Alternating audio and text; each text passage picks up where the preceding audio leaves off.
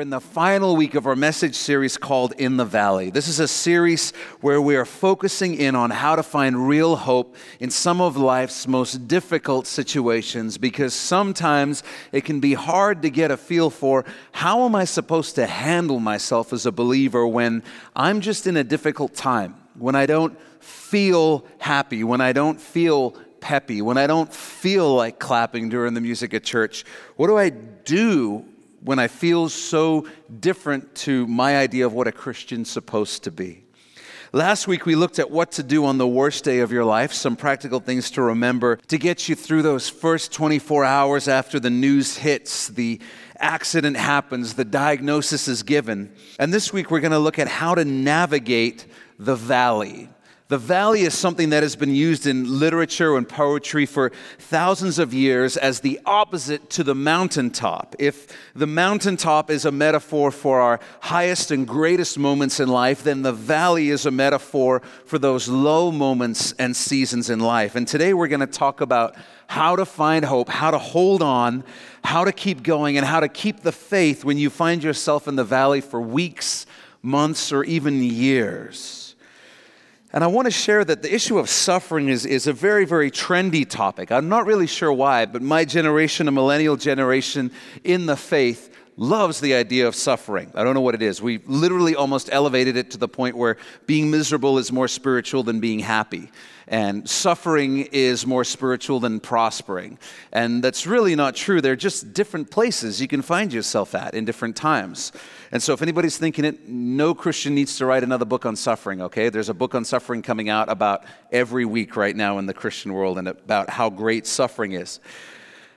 so, I want to address, firstly, one of the big important things, which is that it's worth asking why we're suffering. I, I know this sounds logical, but write this down. The first step is to diagnose the why. Why are we in the valley? Our response shouldn't be, oh, I'm suffering, this is awesome because Jesus suffered. Clearly, I'm in the will of God, everything's great. It's worth pausing to really consider why am I suffering? What has caused me to be in the valley? Because the reasons will have a huge impact on how you should respond to the reality that you find yourself in the valley.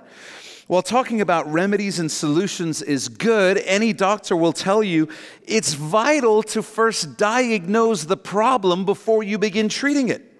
Otherwise, you may end up taking cough drops for a headache or a sleep aid for tendonitis.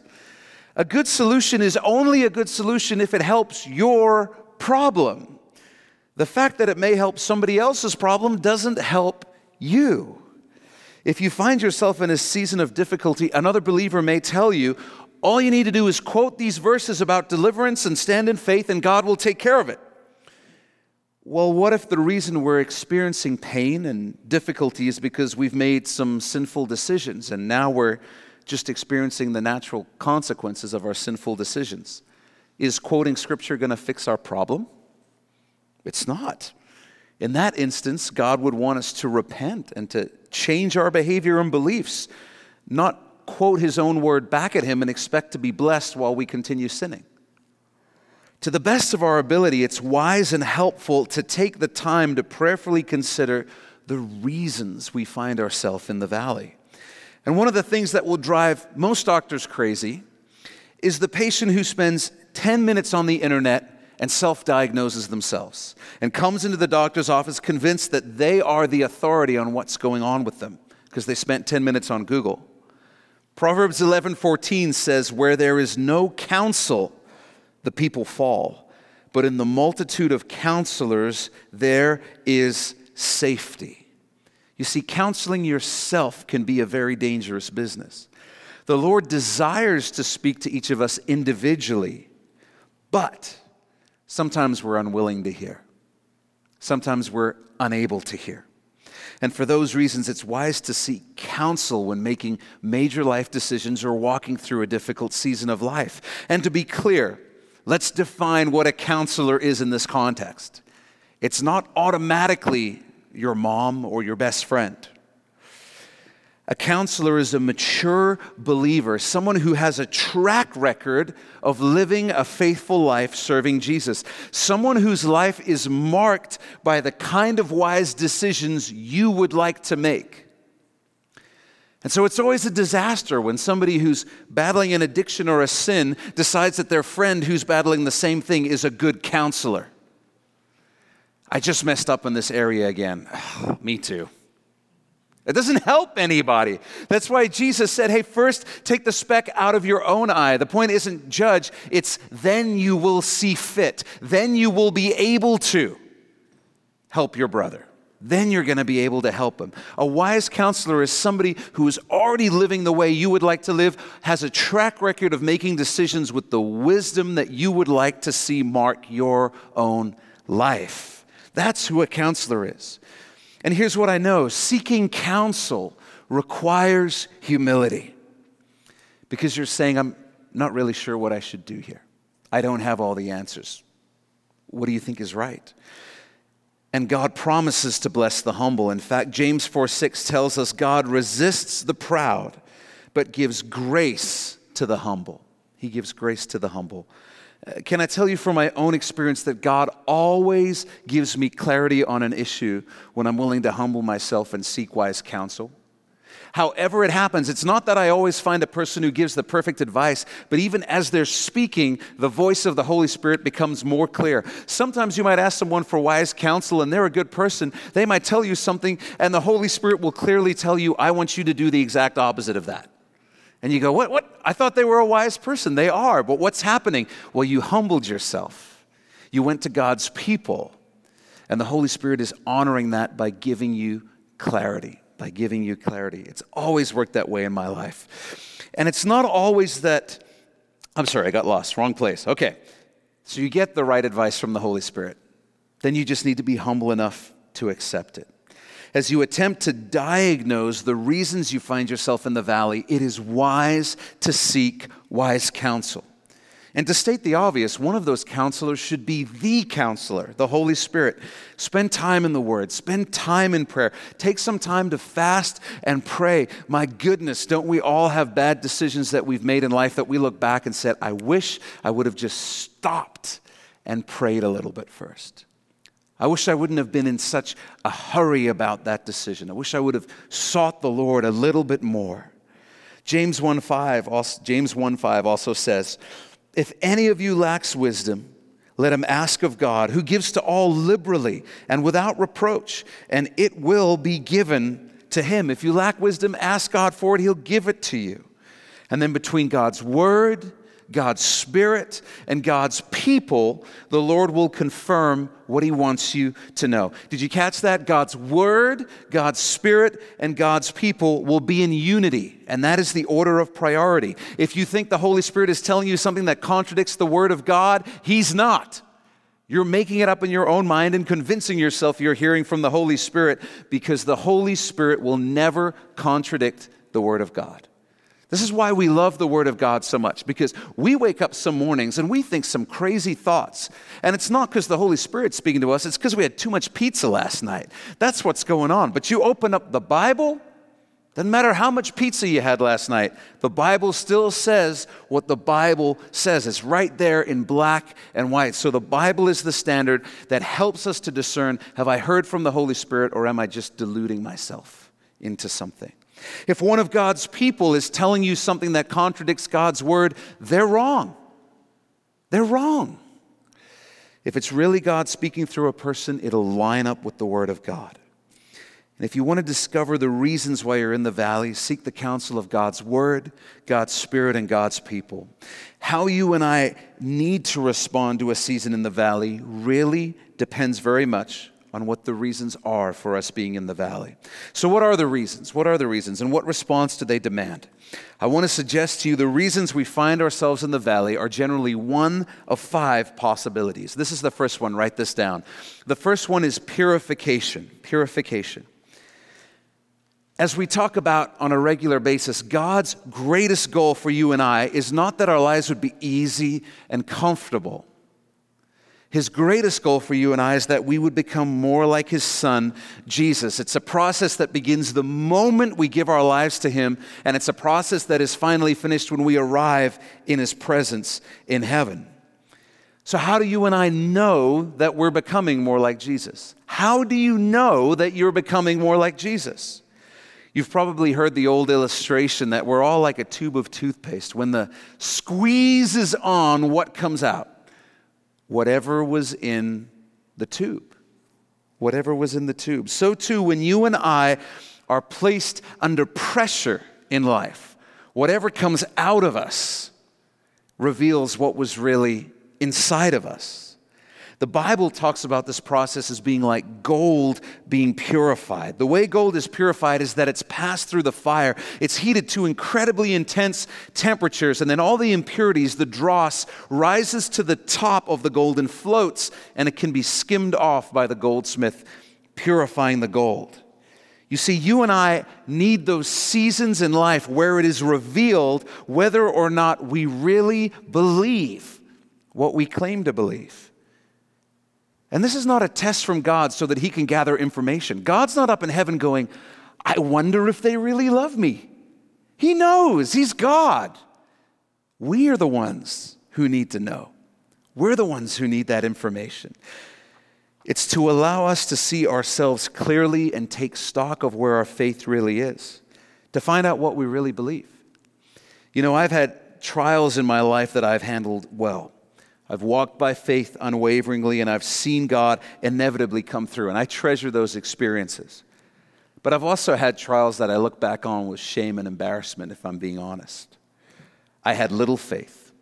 I allowed myself to be overwhelmed by anxiety and worry. And those times built in me and will build in you a determination to walk through the next trial with faith because God held up a mirror and He let me see where my faith was really at, and I realized it's lacking right now. And it put a resolve in me to be a man of faith the next time I went through a trial. Peter had the same experience, didn't he? Denied knowing Jesus three times in Jesus' hour of greatest need. Said, I don't even know you. Jesus, you know the story, restored Peter. How did Peter live with himself? How did he ever get over that? I think the way Peter got over it is he knew there would be another trial coming, he would have another chance. And he took advantage of it because he would end up being killed for refusing to disown Jesus. In fact, church tradition says that he was crucified, but requested he be crucified upside down because he didn't consider himself worthy to die the same way Jesus did. He knew there'd be another chance. And that moment of failure, of lacking faith, put in Peter a resolve that next time, next time it's going to be different. And it was because God held up the mirror and allowed Peter to see where he was really at. A good coach encourages and points out your good habits. But a good coach also opens your eyes to your weaknesses so that you can work on them together. Because nobody listens to a coach when they don't think they need coaching. Sometimes we find ourselves in the valley because God is allowing us to be purified, made like his son Jesus. That's why James also wrote this. I put it on your outlines. My brethren, count it all joy when you fall into various trials, knowing that the testing of your faith produces patience. But let patience have its perfect work, that you might be perfect and complete, lacking nothing. I've been there. Maybe you've been there. Maybe you're there right now in that place where you're in the valley, but you can sense that God is doing something good, not for you, but in you. He's doing something good in you. And if that's where you are, keep asking God to complete the work. Just ask Him to keep doing what He's doing in you. Don't long for the end of your time in the valley. Long for the completion of the work that God is doing in you while you're in the valley. Because you don't want to leave that low place till God is done doing what He wants to do in you. The goal isn't comfort and ease, the goal is to become more like Jesus. And if that's the reason we find ourselves in the valley, then James would say, hey, count it all joy. Count it all joy. God's doing a work in you. Be glad about that. Secondly, and similarly, you may be in the valley for the reason of preparation. The reason of preparation. In 2 Timothy, it says, For if we died with him, we shall also live with him. If we endure, we shall also reign with him. Church, we're really going to reign with Jesus. It's really going to happen. First, for a thousand years in the millennium, as Jesus reigns on the earth as its king, and then in eternity in a way that we can't even fathom. But this is really going to happen. You're not going to be floating around looking like a baby in a diaper, shooting heart shaped arrows at people from clouds. You are going to have assignments and responsibilities that are going to be incredible and fulfilling. We're really going to reign with Jesus. It's really going to happen and God really does prepare us for that using this life. We all understand the reality and necessity of temporary pain for the sake of greater benefit at a later time. Examples abound in our lives the temporary pain of working out for the benefit of greater health, the temporary pain of saving for retirement and sacrificing financially now so that you can have a financially secure future later, the temporary pain of a small burn on your child's finger so they will learn not to touch fire with their whole hand. We all understand that not all pain is bad. Sometimes pain is necessary and important for our benefit. And yet we understand that doesn't make the pain any less real in the moment. It's just that we recognize the future benefits of that temporary pain make it so worth it. So, with that in mind, let's remind ourselves again that this life, the length of this life, is a grain of sand compared to the beach of eternity, and that's still an inadequate comparison. A grain of sand compared to the beach of eternity. So, would a genuinely good God cause our lives to encounter things that would benefit us for this life or for eternity? If that's the scale, a grain of sand compared to a beach, which one would God prioritize if he were really good? Which one? The answer is obvious. Just as a good parent raises their child with the end in mind, the adult they will become one day, how much more does our perfect and loving Heavenly Father parent His children, you and I, with our end, our eternal destiny in mind? That's our equivalent of adulthood, is eternity in the presence of Jesus. Sometimes the valleys we find ourselves in have nothing to do with anything that we're going to encounter in this life. Sometimes there's no answer coming in this life, but rather it has to do with the glorious truth that we're destined to rule and reign with Jesus for eternity. And my prayer is that when it is revealed to you that that's the reason you're in the valley, I hope that our response would be, Do it, Lord, because I would rather profit for eternity than have some temporary relief right now. I'd rather be great in your kingdom than great here on earth.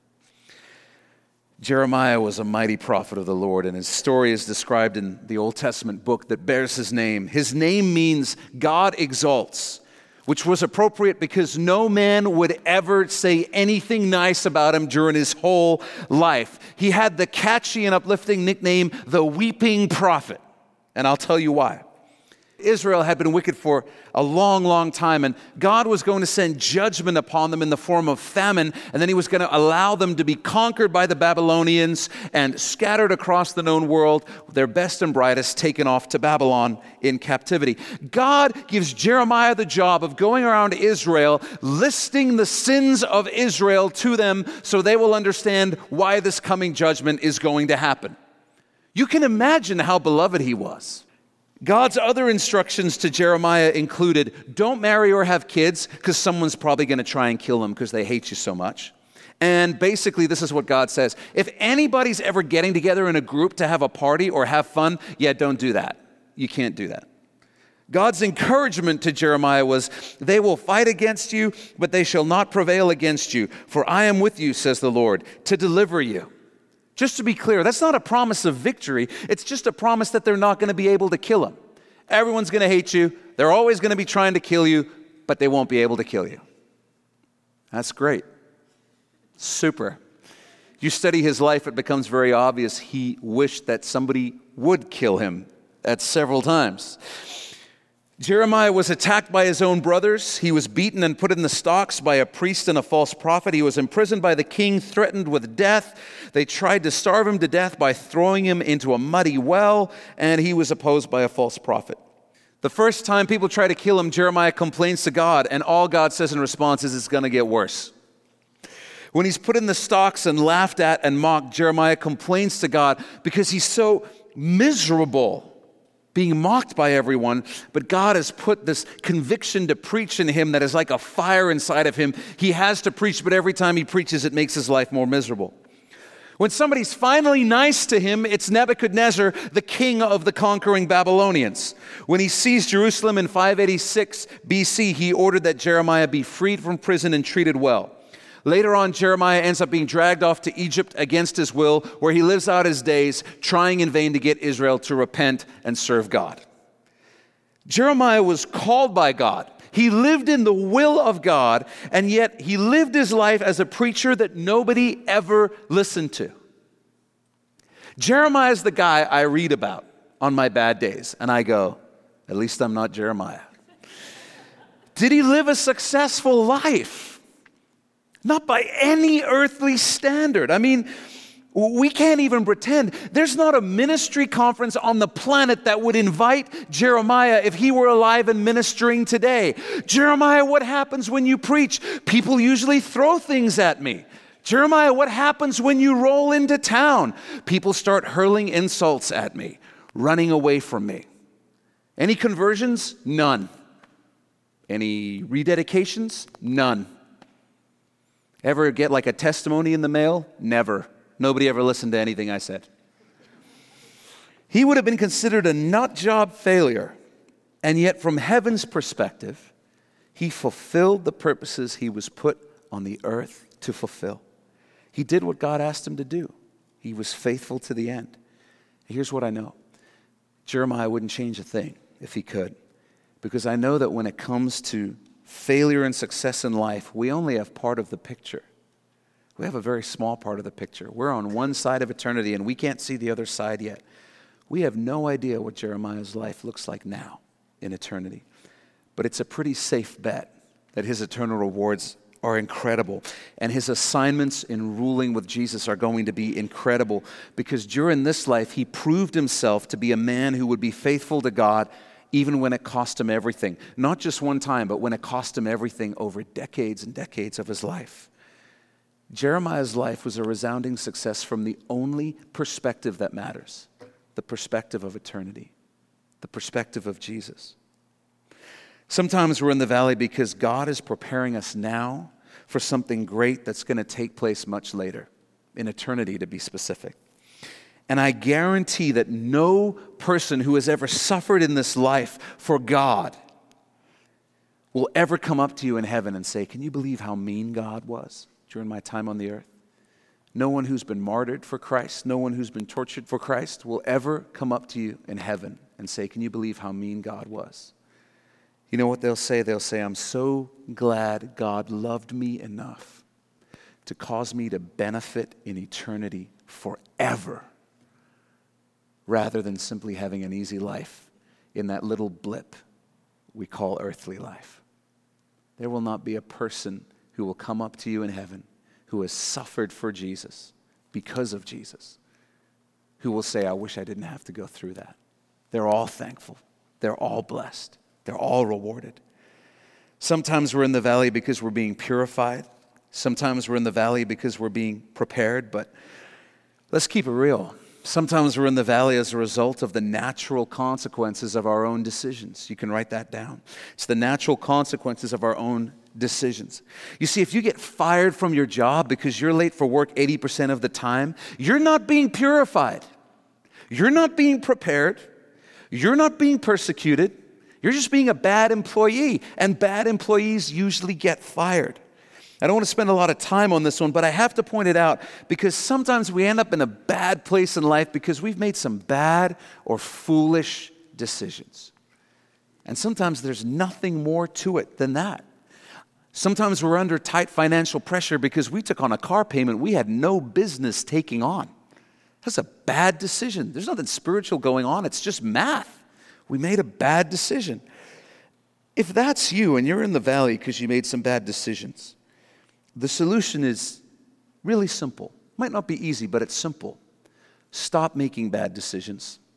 Stop making bad decisions. Stop hanging around with people that make you make bad decisions. Stop going to places where it's easy to make bad decisions. Get some wise counsel. Start talking to mature believers before you spend large amounts of money. Get some advice from somebody who's good with money. Get some advice from someone who knows what it means to work hard. Get the right role models in your life, even as an adult. The Bible talks about the principle of sowing and reaping. In Galatians, it says, Whatever a man sows, that he will also reap. It's real simple. If you're sowing bad things, if you're sowing weeds and thorns into your life, you're not going to wake up to a beautiful garden one day. That's not going to happen. You're going to reap what you sow. It's the law of the natural universe. Yes, what some would call karma really is true. It's cause and effect across most of the universe, with one glorious exception the gospel. The gospel. Because in the gospel, we don't get the effect of what we caused. In the gospel, we don't reap what we've sown. In the gospel, we reap eternal life where we have sown destruction instead. That's what's so beautiful about the gospel. It's not what we deserve, it violates the natural laws of the universe. It's something else entirely, it's something amazing. But for you and I in life, we're generally going to reap what we sow. It's just that simple. Sometimes that's why we're in the valley. And if that's the reason you find yourself in the valley right now, you just got to ride that thing out and make better decisions next time. It's just life happening. You're not being persecuted. You just got to ride it out. Here's another one. Sometimes we're in the valley because we're experiencing the discipline of the Lord. Write that down the discipline of the Lord. Hebrews tells us, My son, do not despise the chastening of the Lord, nor be discouraged when you are rebuked by him. For whom the Lord loves, he chastens and scourges every son whom he receives. But I want to read it to you from the New Living because it makes it a little bit more clearly. It says, My child, don't make light of the Lord's discipline, and don't give up when he corrects you. For the Lord disciplines those he loves, and he punishes each one he accepts as his child. I've shared before that when I go to the park, I don't step in and discipline other people's kids. I want to sometimes, but I don't because there's laws and things like that. But mostly it's because they're just not my kids. They're not my kids, they're not my responsibility. But when my kid is being unkind, when my kid is having a bad attitude, I'm going to step in and bring discipline. Why? Because I care how they turn out. I care how they turn out because I want them to have healthy and fulfilling relationships in life. I want them to know how to treat people the right way so that they can sow good things in life because I want my kids to reap good things in life. A loving parent disciplines their children for the good of their children. And God does the same thing for us. If we're rebelling against Him, if we're rejecting what His Word says, He knows that's going to cause destruction in our lives. He knows that. And He doesn't want that for us. So He lovingly disciplines us. If you know that you're living in disobedience to the Lord in an area of your life, and you find yourself in the valley, in a low season, you shouldn't be sitting there racking your brain or seeking wise counsel for answers. You need to repent. You need to get right with God before you do anything else, even though you're hoping that's not it. Even though your brain is probably working overtime to convince you that's not it. That's it. That's what's going on. And a good parent doesn't drop the issue when they know it's going to bring destruction into their child's life. And God is not going to drop the issue either. If you're in sin, you know it. God's not going to say, oh, we'll just deal with that another time. Let's get on with things. He's a good, loving father who wants what's best for us, and He's not going to let it go. If that's the reason you're in the valley, let me put it this way. If you're unrepentantly living in sin repeatedly as a lifestyle in an area of your life and you're in the valley, don't lie to yourself. Those things are connected. They're connected. Lastly, Sometimes the reason we're in the valley is just because we live in a fallen world. Write that down. We live in a fallen world. We talked about this at length in week one of this series. I encourage you to listen online if you missed it. But sometimes cancer hits and they die. Sometimes a spouse decides they're done and there's nothing the other spouse can do about it. Sometimes there's a car crash and sometimes you get fired and you didn't do anything wrong. Sometimes it's not purification or preparation. Sometimes you didn't make a bad choice and you're not in sin. Sometimes it's just that we live in a fallen world where our collective sin creates pain and suffering. And in those moments, in those seasons, we rejoice that this is not the end. This is not how it's going to be forever. It won't always be like this. There's a reason that heaven has been the hope of believers for almost 2,000 years. There's a reason why slaves who spent their whole lives in chains didn't write songs about overcoming in this life or victory in this life. What did they write? They wrote, I'll fly away. Oh, glory, I'll fly away. When I die, hallelujah, by and by, I'll fly away. That was their hope. Their hope was it's not always going to be like this. We won't always be slaves. The world will not always be broken. In the darkest moments, there's still hope. There's the hope that Jesus wrote a new ending to our story. And it's better and more beautiful than we could ever imagine. There's always the hope of heaven for you and I. There's always the hope of heaven. So seek counsel. Do your best to discern why you're in the valley. Respond as needed. You don't need to persevere if you're in sin. You don't need to show long suffering. You need to repent if you're in sin. And I want to share a few more practical points on how you can respond over the course of days, weeks, months, and years. And again, to be clear, these practical pointers do not apply to you if you're in the valley because you're sinning. If you're sinning, you need to repent. That's it. Likewise, these do not apply to you if you're in the valley because you've made some bad or foolish choices. You don't need to persevere in making bad choices, okay? You need to change your life so you get as far away from bad decisions as you can. These practical pointers are for you if you find yourself in the valley because you're being purified or prepared or are just experiencing the pain and suffering that comes from living in a fallen world. The Apostle Paul was most likely purified, prepared, and suffered due to the fallenness of our world during his ministry.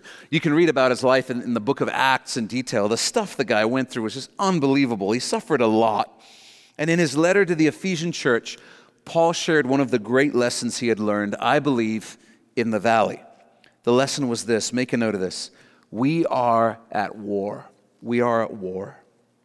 In Ephesians 6, Paul's masterpiece on this war, he reveals the type of war we're in. He says, For we do not wrestle against flesh and blood, but against principalities, against powers, against the rulers of the darkness of this age, against spiritual hosts of wickedness in the heavenly places. Paul says we're in a spiritual war. There are forces at work in the spiritual realm that are out to destroy us. Every time we're in the valley, Romans 8:28 says, God is working something good for us. Even in the midst of tragedy, he's going to do something good out of that. At the same time, Satan is looking to take advantage of our weakened state to destroy us.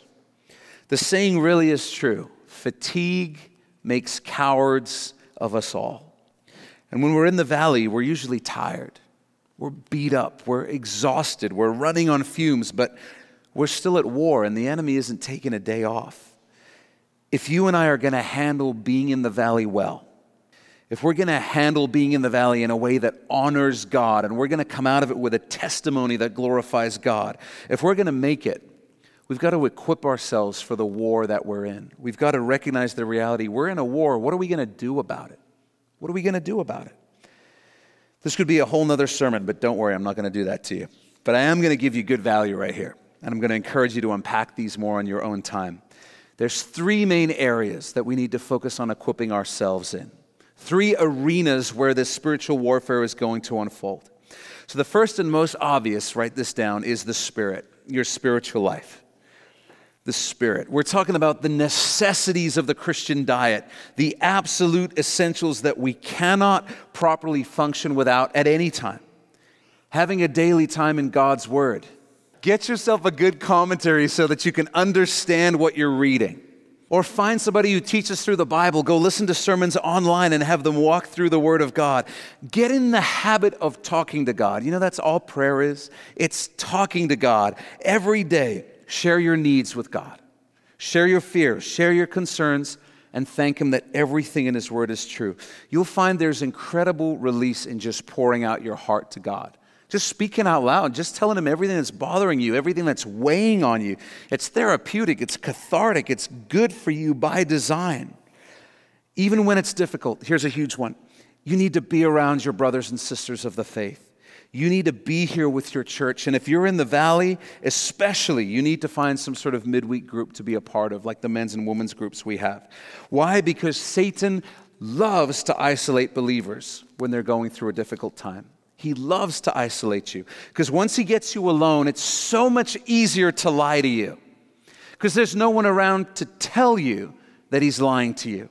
There's no one there to feed you the truth to counteract the lies that he's telling you. Every Sunday you come to church, you have the chance to take communion. And when you do, you are reminded that you belong to Jesus. He's got you, He's forgiven you. And the only way that Satan can make you forget that is to isolate you. You got to fight to be with your brothers and sisters. You got to do whatever it takes. You don't need to pretend that life is easy. You don't need to put on a mask when you come hang out with your church family, but you got to get here. You need it. I need it. And I'm so passionate about this because it never ceases to amaze me how even incredibly mature Christians who've been walking with God for decades will just pull out of church when things get really difficult. They go through a tragedy. I just need some time alone.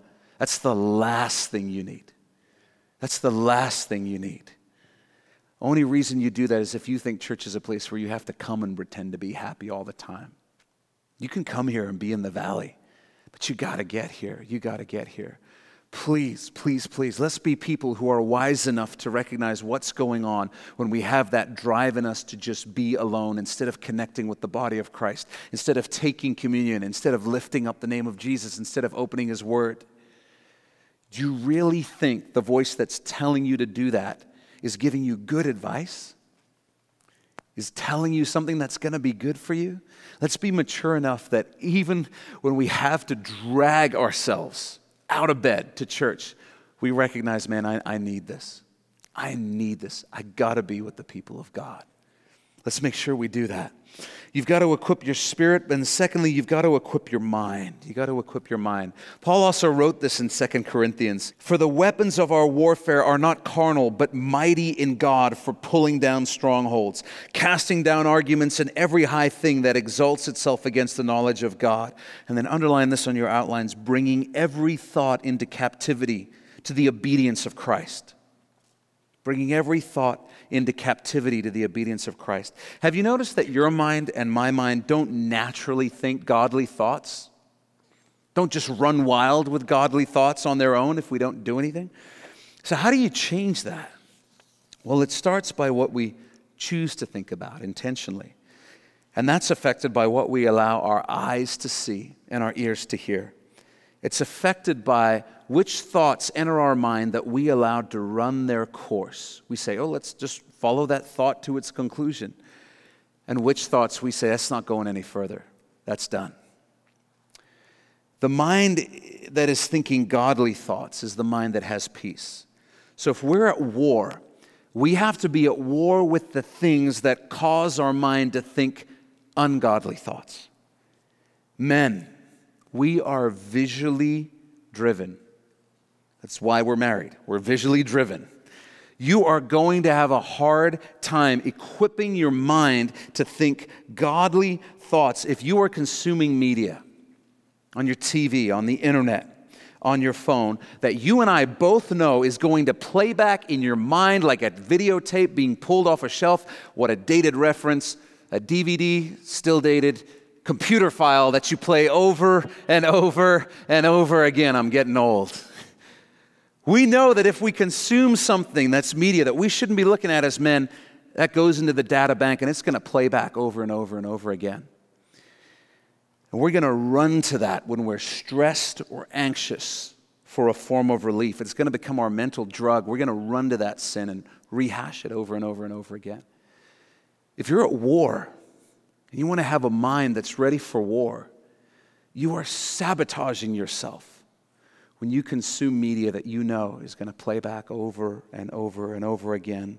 If you want the opposite, if you want a mind that will run to Jesus, that thinks of him, then do what Paul told the Philippian church to do.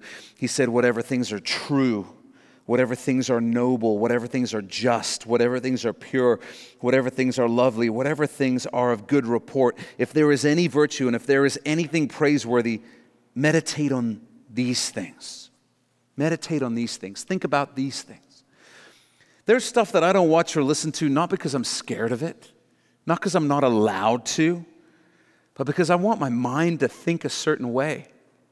I have a hard enough time trying to be righteous without sabotaging myself through my entertainment choices.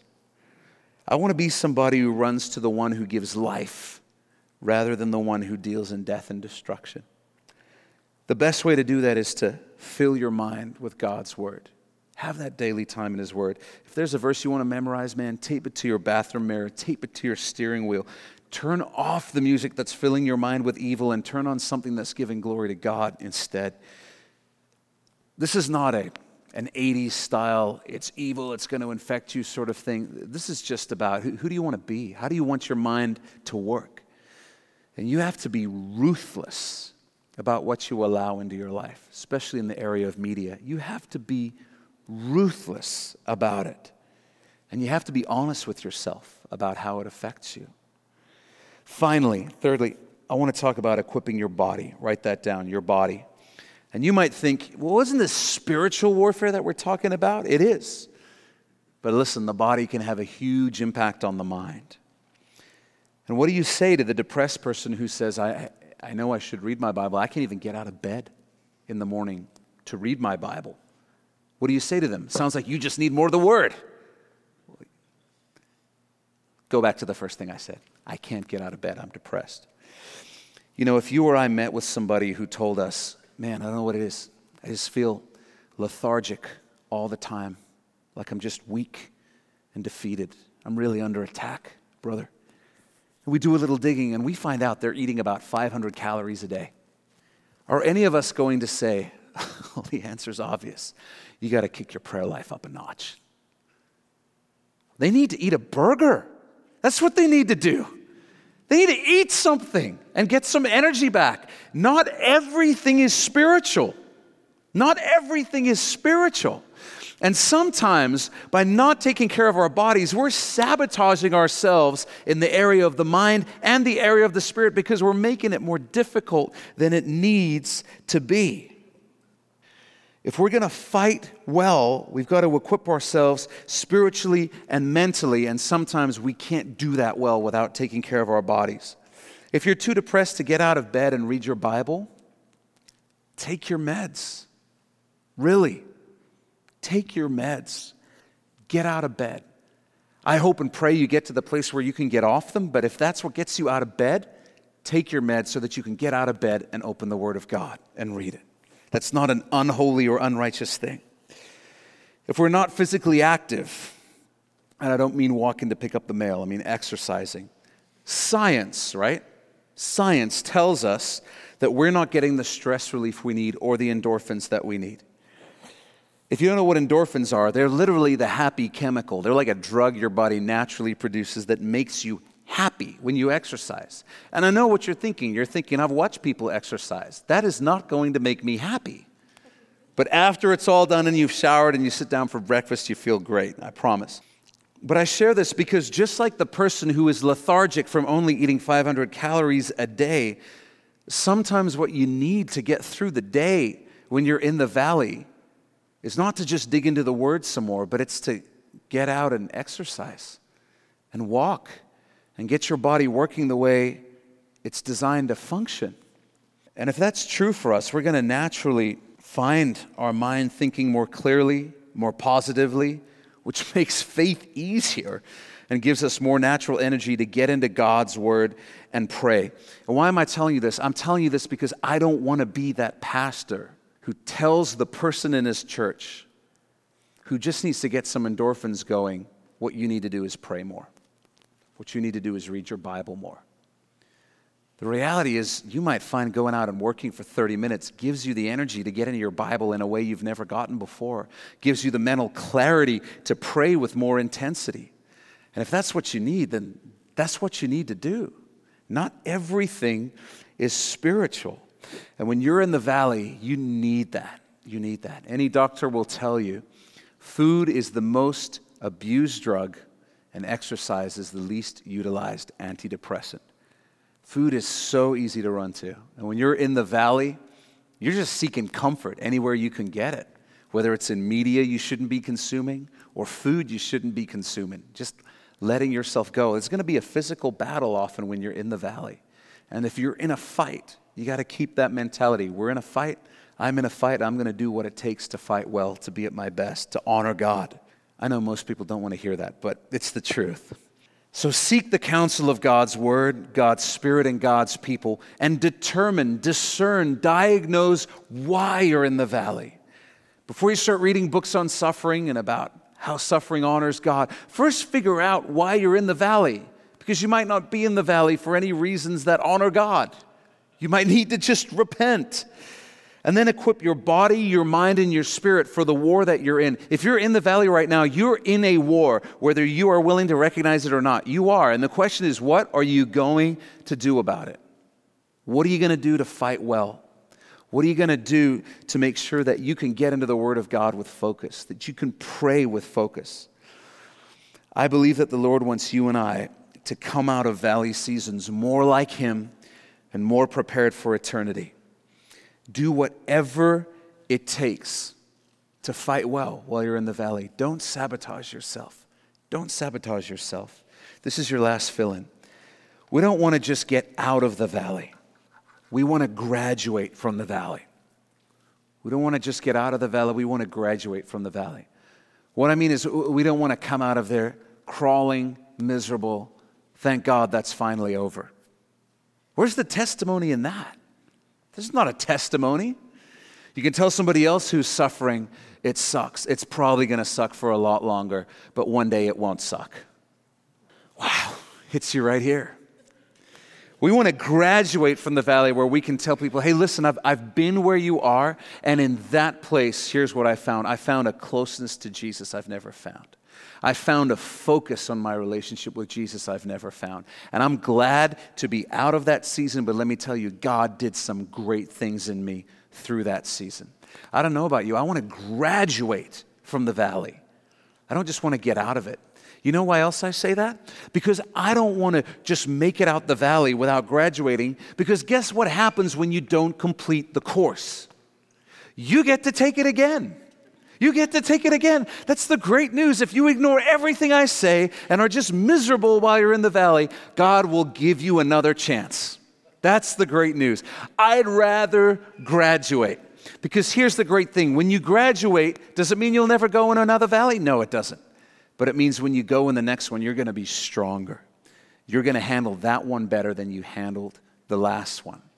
I want to graduate from the valley. I want to graduate. Let's learn how to honor Jesus well while we're in the valley. Would you bow your head and close your eyes? Let me pray for us. Father, thank you so much that you're always with us. And Lord, whatever the reason is for those of us who are in the valley right now, whether it's sin or our own stupidity, or whether you're doing something profound in us, whatever the reason is, you're with us. You've never left us, you've never forsaken us.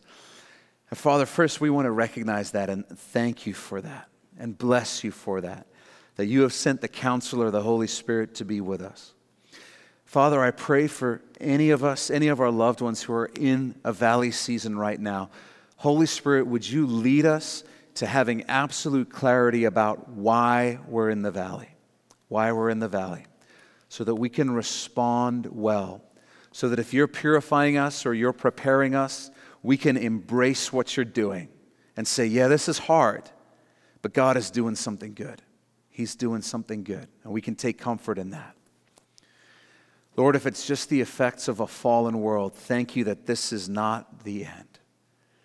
it won't always be like this. We have the hope of heaven that is unwavering, unshakable, and is certain. And we thank you for never leaving us without hope. We pray for those who are dealing with the fallenness of this world, that you would fill them with your hope, Holy Spirit, the kind that is found in you, not in anything getting better down here, but in the beach of eternity, where we will be at rest, we will be full of joy, we'll be at peace. God, if we find ourselves in the valley because we've just made some bad decisions, we've made some choices that weren't wise. Father, would you give us wisdom? We need your wisdom, Lord. Would you give us the humility to seek wise counsel? And Father, if we need to repent today because we're in the valley as a result of our own sin, Father, help us to take communion today and remember that we're forgiven. We've been set free from that. Help us to turn our backs on that sin and walk away, walk out the valley, being led by your Spirit, God, leaving those things behind. Jesus, we bless you. We love you. Thank you that in our darkest times, we're never without hope. We're never without hope. We love you and we bless you. If you're going through something, just be reminded that Jesus has been through it all. He's not judging you. He's not saying, Really, this is shaking you up. He's just saying, Hey, I know, I know, and I'm with you. I'm with you. And this won't be the end of you.